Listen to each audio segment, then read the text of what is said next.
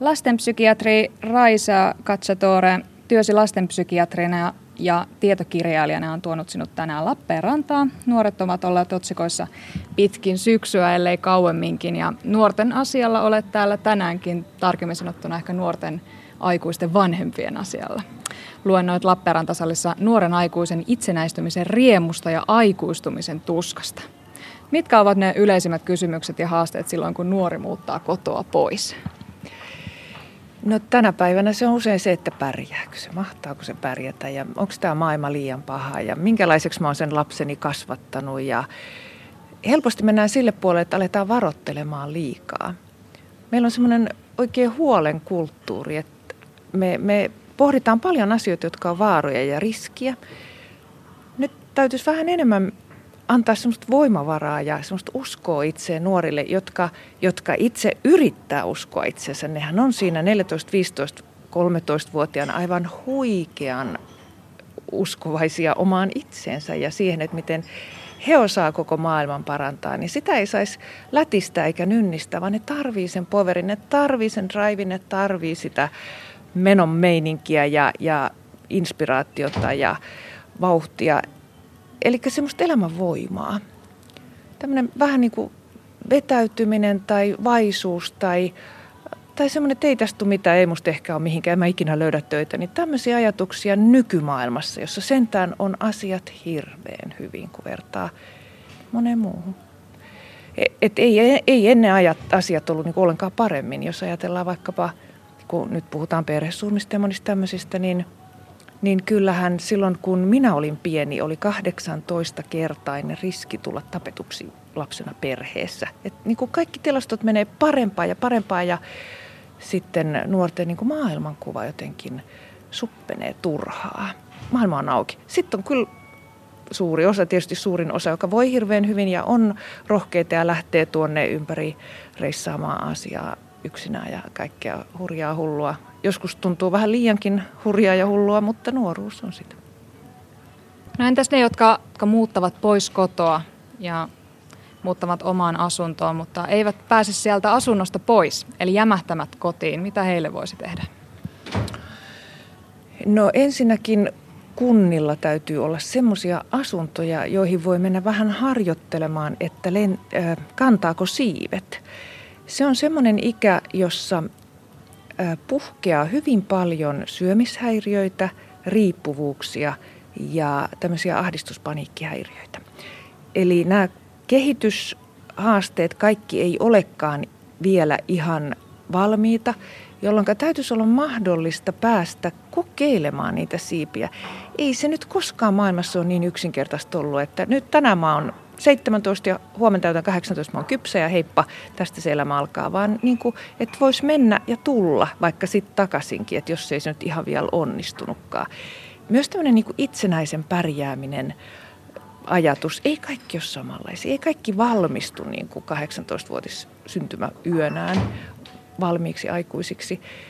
Monessa muussa kulttuurissa niin kotona saatetaan elää kolmekymppiseksi asti tai jotain muuta – sitten on tietysti nuoria, jotka lähtee aikaisinkin. Mutta että mä jotenkin normalisoisin sitä, että me ollaan monenlaisia. Ei tarvi olla valmis 18-vuotiaana muuttamaan pois. Ja jos ei se toimi, niin voisi vaikka tulla kotiin vielä vähäksi aikaa. Ja nyt näin kauhistuneet vanhemmat siellä kotona, että ei, ei meille. No joo, mutta että toinen vaihtoehto on se, että nuoret, nuori ei lähde ollenkaan, että se sitten jämähtää sinne kotiin tai koneelle tai ei me ollenkaan kouluunkaan tai monenlaista. Ei voi sanoa, että nuoret on jonkunlaisia, nuoret on monenlaisia. Meillä on valtava kirjo erilaisia nuoria ja niin kuuluu ollakin. Me ollaan kaikki erilaisia se, tai moninaisia, monenlaisia. Onko tämä suomalainen yhteiskunta vähän sellainen, että se näkee sinut epäonnistuneena, jos palaat takaisin vanhempien hoiviin? Saattaahan se olla. Joo, että meillä on semmoinen normi, että näin kuuluu elämä elää ja sulla pitää olla niin kuin 13-vuotiaana varma suunnitelma, mihin sä tähtäät ja tietää tarkkaan, mitkä aineet sä valitset ja pärjätä, niin kuin pärjätä ilman valvojaa tai huolehtijaa koko yläkoulun ajan ja siitä ylöspäin. Kyllä se on semmoista aika raakaa itsenäisyyden oletusta – ihminen tarvii toista ihmistä kipeästi ja ei se nuoren itsenäistymisuhma tarkoita sitä, että hän haluaa olla ilman aikuisia. Ei suinkaan, valtava aikuisen jano. Entä jos lapsi ei halua muuttaa kotoa pois? Mitä sellaisessa tilanteessa vanhempi voi tehdä? Vähän huononta palvelua on ainakin yksi mahdollisuus. Jos on viiden tähden hotellipalvelut ja tuota, henkilökunta aina paikalla alttiina ja ymmärtäväisenä, niin kyllähän se houkuttaa tiettyä luonnetta ja temperamenttia, semmoista vähän mukavuuden haluisempaa.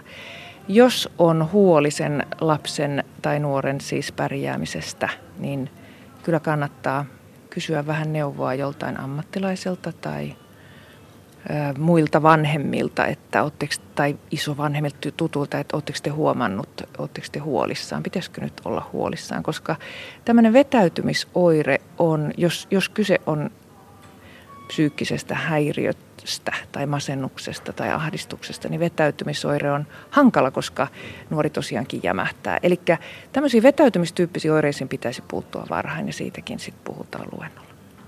Mikä on hyvä ikä sitten muuttaa pois kotoa vai voiko tällaista ikää edes määritellä?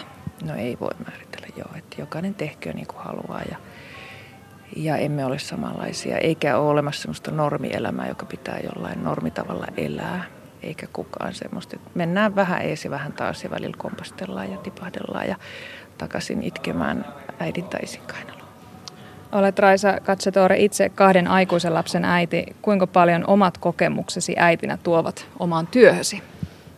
Älyttömän paljon tietenkin. Että jos näitä kahta lasta ei olisi, niin mä olisin maailman viisain ja täydellisin ihminen neuvomaan muita. Mutta se on mahdottoman terveellistä, että ne lapset on ollut ja ne on niin kuin romuttanut kaikki tämmöiset itsestäänselvyydet lasten ja nuorisopsykiatriasta ja kehityspsykologiasta, että elämä on jotain ihan muuta ja sormisuussa ja aivan ällikällä ymmyrkäisenä joutuu vähän väliä olemaan siellä kotona, mutta eilen istuttiin pojan 23-vuotissynttäreitä koko joukko ja muutama ylimääräinenkin ja kyllä vaan on niin mahtavaa olla äiti.